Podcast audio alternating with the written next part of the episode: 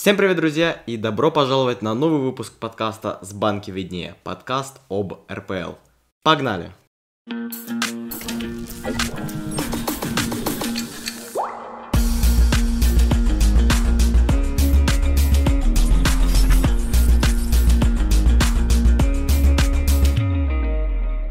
Сегодня я сижу в прекрасной форме локомотива, да, мы немножко изменили форму, Теперь я буду говорить только в эту боковую камеру, чтобы вам был виден более приятный фон. Сегодня мы будем обсуждать второй тур российской премьер-лиги. Я думаю, это будет интересно. Тур получился достаточно насыщенным на события. И первый матч, о котором мы будем говорить, станет матч Арсенал против Уфы. Во-первых, потому что этот матч стал матчем открытия второго тура российской премьер-лиги. Во-вторых, потому что он выдался по-настоящему насыщенным на события. Итак, что следует сказать? Первое, то, что первые 25 минут этого матча по-настоящему выдались, э, в общем, исключительно использовались передачи и удары низом, с которыми и Белинов, и Шамов, голкипер Тульского арсенала, отлично справлялись. Э, но Белину это приходилось делать чаще, потому что в его створ ворот пробили Тульский арсенал 6 раз против двух которые пробил Уфа только в первом тайме. Со всеми ли справился Белинов, сейчас узнаем. Гол в ворота Уфы забил Луценко, и я сейчас вам дам насладиться этим голом, но, знаете, сразу хочется сказать то, что он мне напомнил прямо очень сильно гол э, ван Перси в 2014 году в ворота сборной Испании. Пожалуйста. Атлетико Мадрид э, выбил Ливерпуль. Э, вот, сейчас договорю. После этой подачи Ну и подобный же гол был забит уже в противоположные ворота. Гол забил Кротов. Пожалуйста, посмотрите на него. А вот еще один, а вот и гол, а вот и гол. Во втором тайме игра перевернулась. Это было особо хорошо видно по статистике ударов, у которых у Уфы во втором тайме было 4 против двух у Арсенала. Я имею в виду э, статистику ударов в створ. После был гол Голубева. Э, которого комментатор перепутал с Лебедевым, впрочем, это не так важно, который вернул должок за нарушение на Жемалединове. Э, там очень интересный момент вышел, пожалуйста. Это пернатый гол. Да, Лебедев с голубем перепутал. Ну, в матче с Краснодаром, если помнишь, был потрясающий у него момент. Очень сильно расстроился, что не забил тогда защитник удар. Через 10 минут Бизек заработал пенальти в штрафной Тулы, который сам же уверенно и реализовал. Я думаю, э, как забивали пенальти, вам не стоит показывать. И последний гол в этом матче, гол по-настоящему офигенный. Мне кажется, кстати, этот матч Арсенал Фа из тех, что уже были сыграны, а уже были сыграны все матчи второго тура премьер-лиги на момент моей записи, забил Кинс Кангва шикарным ударом от э, вратаря в левую девятку из-за штрафной. Мяч даже, кажется, повисел в девятке. Кингс Кангва из интересного, еще в этом матче было целых две красных карточки, и обе красных карточки случились у братьев Кангва, Эванса и Кинса. Кинс, тот самый, который, во-первых, дал голевую передачу на, э, кто же у нас забил в первом тайме, Луценко, и тот самый Кинс Кангва, который забил гол, который вы видели буквально несколько секунд назад. Э, поздравляем Уфу, которая увозит из э, гостевой встречи 3 очка себе домой. Арсенал, спасибо за шикарный матч. Э, по-настоящему позитивные эмоции они подарили и своим болельщикам, и зрителям с экранов. Если зайти в комментарии на Матч ТВ, э, на YouTube-канале, то вы увидите только положительные комментарии по этому матчу. Следующим матчем, о котором мы будем говорить, станет матч Сочи-Химки который отметился сразу 10 ударами в створ ворот обеих команд. Причем в первом тайме в створ ворот чаще били била команда из Подмосковья, а во втором южане. Трошечкин открыл счет, поразив пустой угол ворот после прострела с левого фланга, а на 63-й минуте самый опытный игрок на этом поле, который находился на тот момент, Кристиан Нобуа, я цитирую сейчас комментатор Матч ТВ, сравнял счет. Э, практически таким же ударом в тот же угол, что и Трошечкин 40 минутами ранее.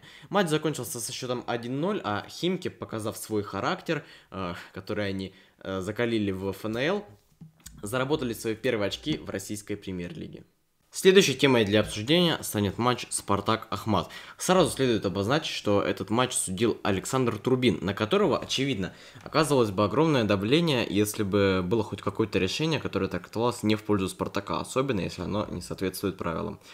Но, в мое удивление, таких решений было два в первом тайме. Первое случилось с Ларсоном э, после отмены его гола, который он забил с помощью игры рукой. И еще через несколько минут отменили гол Георгия Джики, который на целый корпус залез в офсайд, но, к счастью, никто из спартаковцев это решение не оспаривал, хотя осмелюсь предположить то, что если бы матч закончился с э, равным счетом или Спартак даже проиграл, то было бы очень много разговоров на эту тему. Возможно, бы с чемпионата снялись. Э, заметьте, Спартак так и не снялся с чемпионата, как и заявлял Леонид Федун. Э, дальше. На 52-й минуте второго тайма случился гол.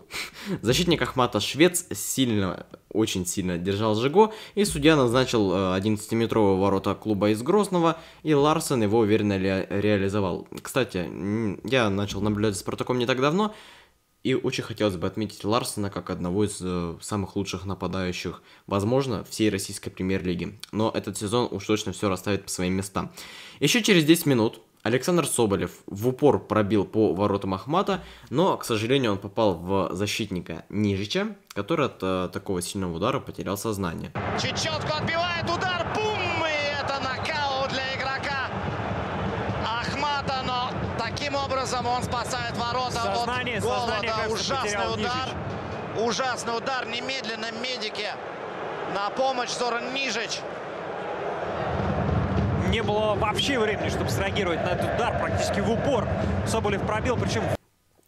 Нижич, к счастью, был моментально спасен самим Александром Соболевым. Э, Александр оказал ему первую помощь, засунул, как он сказал в интервью, пальцы в рот и э, не позволил его челюсти закрыться Нижича. В общем, похлопаем Александру. Второй красивый поступок. Я помните, он сначала снимал футболку, э, чтобы показать, что посвящает гол своей маме, которая недавно умерла у Александра. Теперь он еще спас, возможно, чью-то человеческую жизнь. Дальше. Второй гол случился после нарушения Нинахова на Айртоне, э, на левом фланге.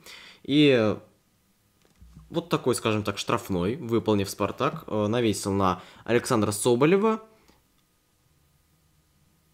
после чего тот скинул мяч на Понца, и счет стал 2-0. Спустя 8 минут Нинахов э, тот самый, из-за которого случился второй гол, по сути, опять свалил на Джики и уже получил вторую желтую карточку. Вот так Ахмат доигрывал матч в меньшинстве, уже проигрывая 2-0.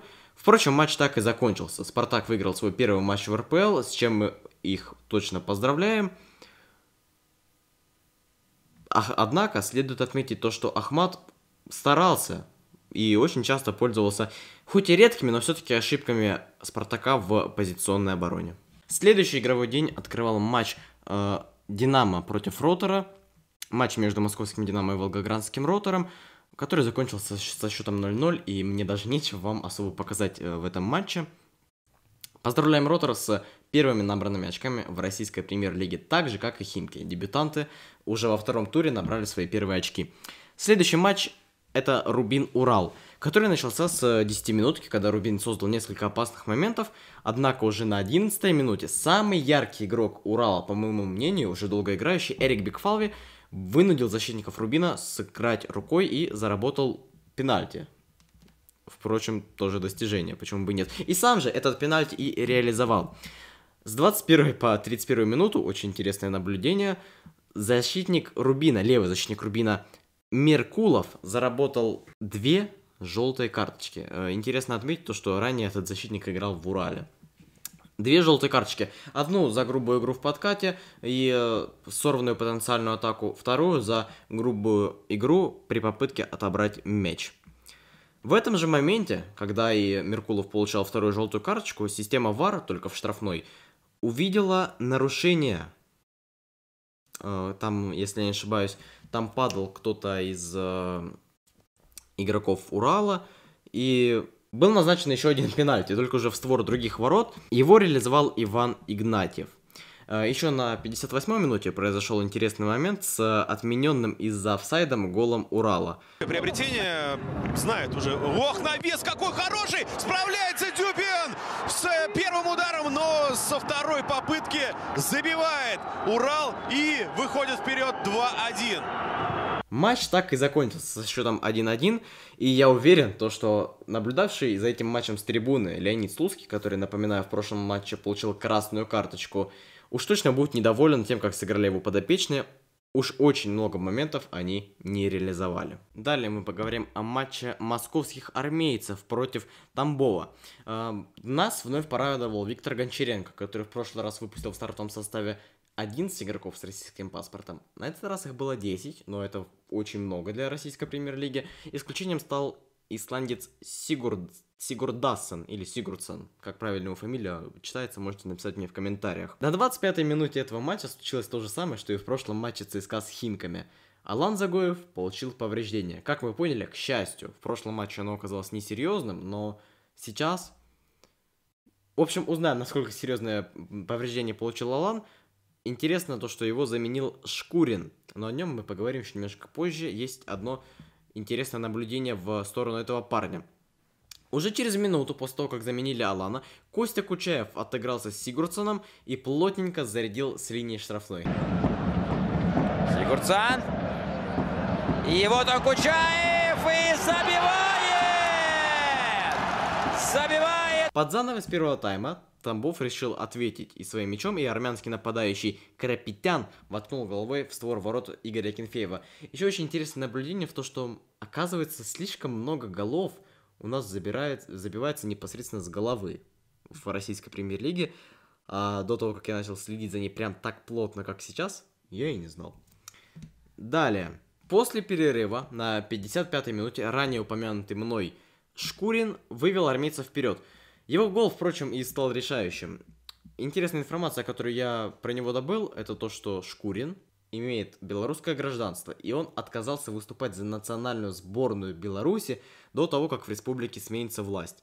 Достаточно смелый, по моему мнению, поступок. Что ж, на этом, впрочем, матч закончился. ЦСКА вновь выиграл, Загоев, к сожалению, вновь получил травму, а Тамбов пока очков в российской премьер-лиге явно не заработал. Наконец мы дошли и до матча тура, которым, естественно, стал э, матч московского локомотива и Краснодара. Матч проходил в Москве на стадионе Черкизова, и это по-настоящему является матчем тура, хотя матч Арсенал Уфа мог бы с этим поспорить. Итак, первый тайм, э, я хочу поподробнее поговорить об этом матче. Первый тайм, во-первых, был гораздо красочнее, чем второй. Потому что в первом тайме битва шла и между Краснодаром, и между Локомотивом. Краснодар очень часто отвечал контратаками на действия Локомотива и наоборот.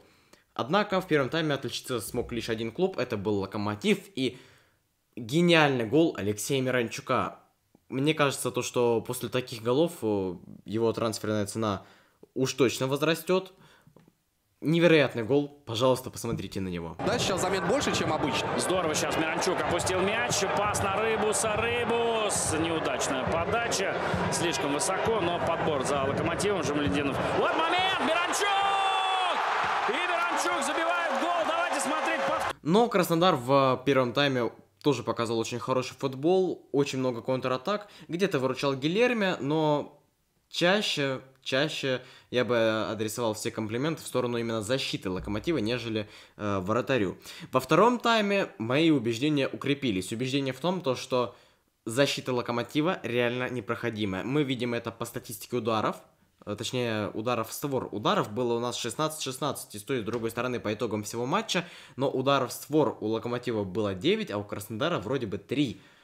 Причем большинство из них было в первом тайме. Во втором тайме Краснодар практически ничего создать не мог. И если можно так выразиться, на поле была одна команда. Одна команда, которая показывала по-настоящему футбол, и это Локомотив, в чьей форме я сегодня. Матч закончился со счетом 1-0. Забил только Алексей Миранчук. И, естественно, Алексей Миранчук стал игроком матча, но один аналитик, не помню, честно, его фамилию, на Матч ТВ, и я очень с ним согласен, выделил Матвея Сафонова, который отразил 8 ударов в створ своих ворот, который, конечно, накосячил немножечко в конце, но, впрочем, это не так важно, он же потом и исправился, но отразил 8 ударов в створ своих ворот, что очень много. Если бы не Матвей Сафонов, Краснодар летел бы куда хуже. И еще можно отметить то, что Краснодар исторически, ну, так сложилось с прошлого сезона уж точно, очень плохо играет против клубов, которые нацелены на какие-то высокие места. Вроде бы у нас Краснодар тоже считается топом, хотя бы в топ-3 они должны входить по типа, итогам этого чемпионата, но вновь они проигрывают прямому конкуренту.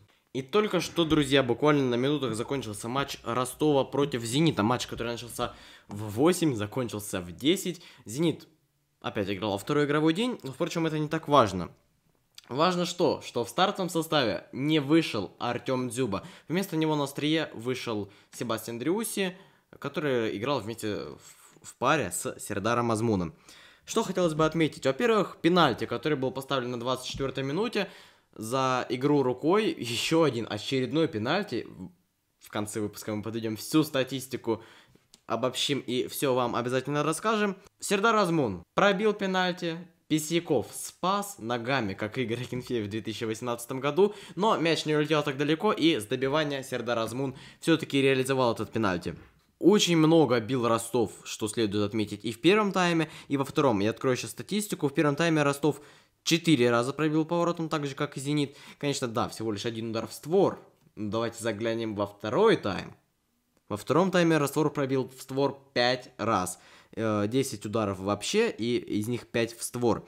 Но во втором тайме, на 55-й минуте, Ярослав Ракицкий, это тоже очень важно, сорвал потенциально опасную атаку, за что и поплатился желтой карточкой. Почему это важно? Потому что еще через 23 минуты Ярослав Ракицкий на левом фланге сорвал, ну, в общем, также э, отправился в подкат под игрока Ростова и заработал вторую желтую карточку, и это очередное удаление – так же, как у нас был очередной пенальти, также это и очередное удаление, статистику которых мы тоже подведем буквально в следующем блоке, потому что это был последний матч российской премьер-лиги во втором туре. А далее у нас случился еще один гол, когда уже «Зенит» играл в меньшинстве, и, казалось бы, лишь бы удержать результат, потому что вы играете в меньшинстве, подача с левого фланга. Хотя, что я вам рассказываю, лучше посмотрите на гол Дэна Ловрена, новичка «Зенита», сами. Делать подачу, подача, и удар головой, и 2-0. А, извините, я был не... Вот и закончился второй тур российской премьер-лиги. «Зенит» победил со счетом 2-0 на выезде у Ростова, и вместе с «Локомотивом», может, еще с кем-то, я сейчас э, прямо точно не вспомню, возглавляя... А, из ЦСКА, конечно же, но там все решает разница забитых пропущенных мячей. В общем, эти клубы возглавляют турнирную таблицу. Не забыл ли я кого-то еще? Не забыл. Ну и по итогу. Что мы имеем по итогу после второго тура российской премьер-лиги? Три клуба во главе таблицы. Это Локомотив, Зенит и ЦСКА, которые выиграли два из двух матчей, которые только что произошли. Ну и в прошлом туре, естественно, это было не так уж давно. Что мы еще имеем? Во втором туре российской премьер-лиги 6 красных карточек и 4 назначенных пенальти. Э, давайте будем считать гол Азмуна Сердара тоже голом пенальти, э, голом с пенальти, потому что он забил с добивания, конечно. То есть в протоколе это гол с игры, но мы все понимаем то, что по сути это гол с пенальти. Тот же самый. 4 пенальти, 6 красных карточек, 3 клуба во главе турнирной таблицы. И это все только начало. Всем спасибо, что слушали, друзья. С вами был Черкашин Дмитрий по прозвищу Клач. Подписывайтесь на мой телеграм-канал. Я буду публиковать там прогнозы на следующие туры РПЛ. Э, и также в будущем на английскую премьер-лигу, которая начнется в сентябре, по которой я очень и очень скучаю. Подписывайтесь на мои другие соцсети, ссылки на них есть в описании, в шапке канала, в описании группы ВКонтакте, в зависимости от того, где вы слушаете или смотрите. Спасибо, что слушали. Это был подкаст «С банки виднее», подкаст об РПЛ. Всем пока.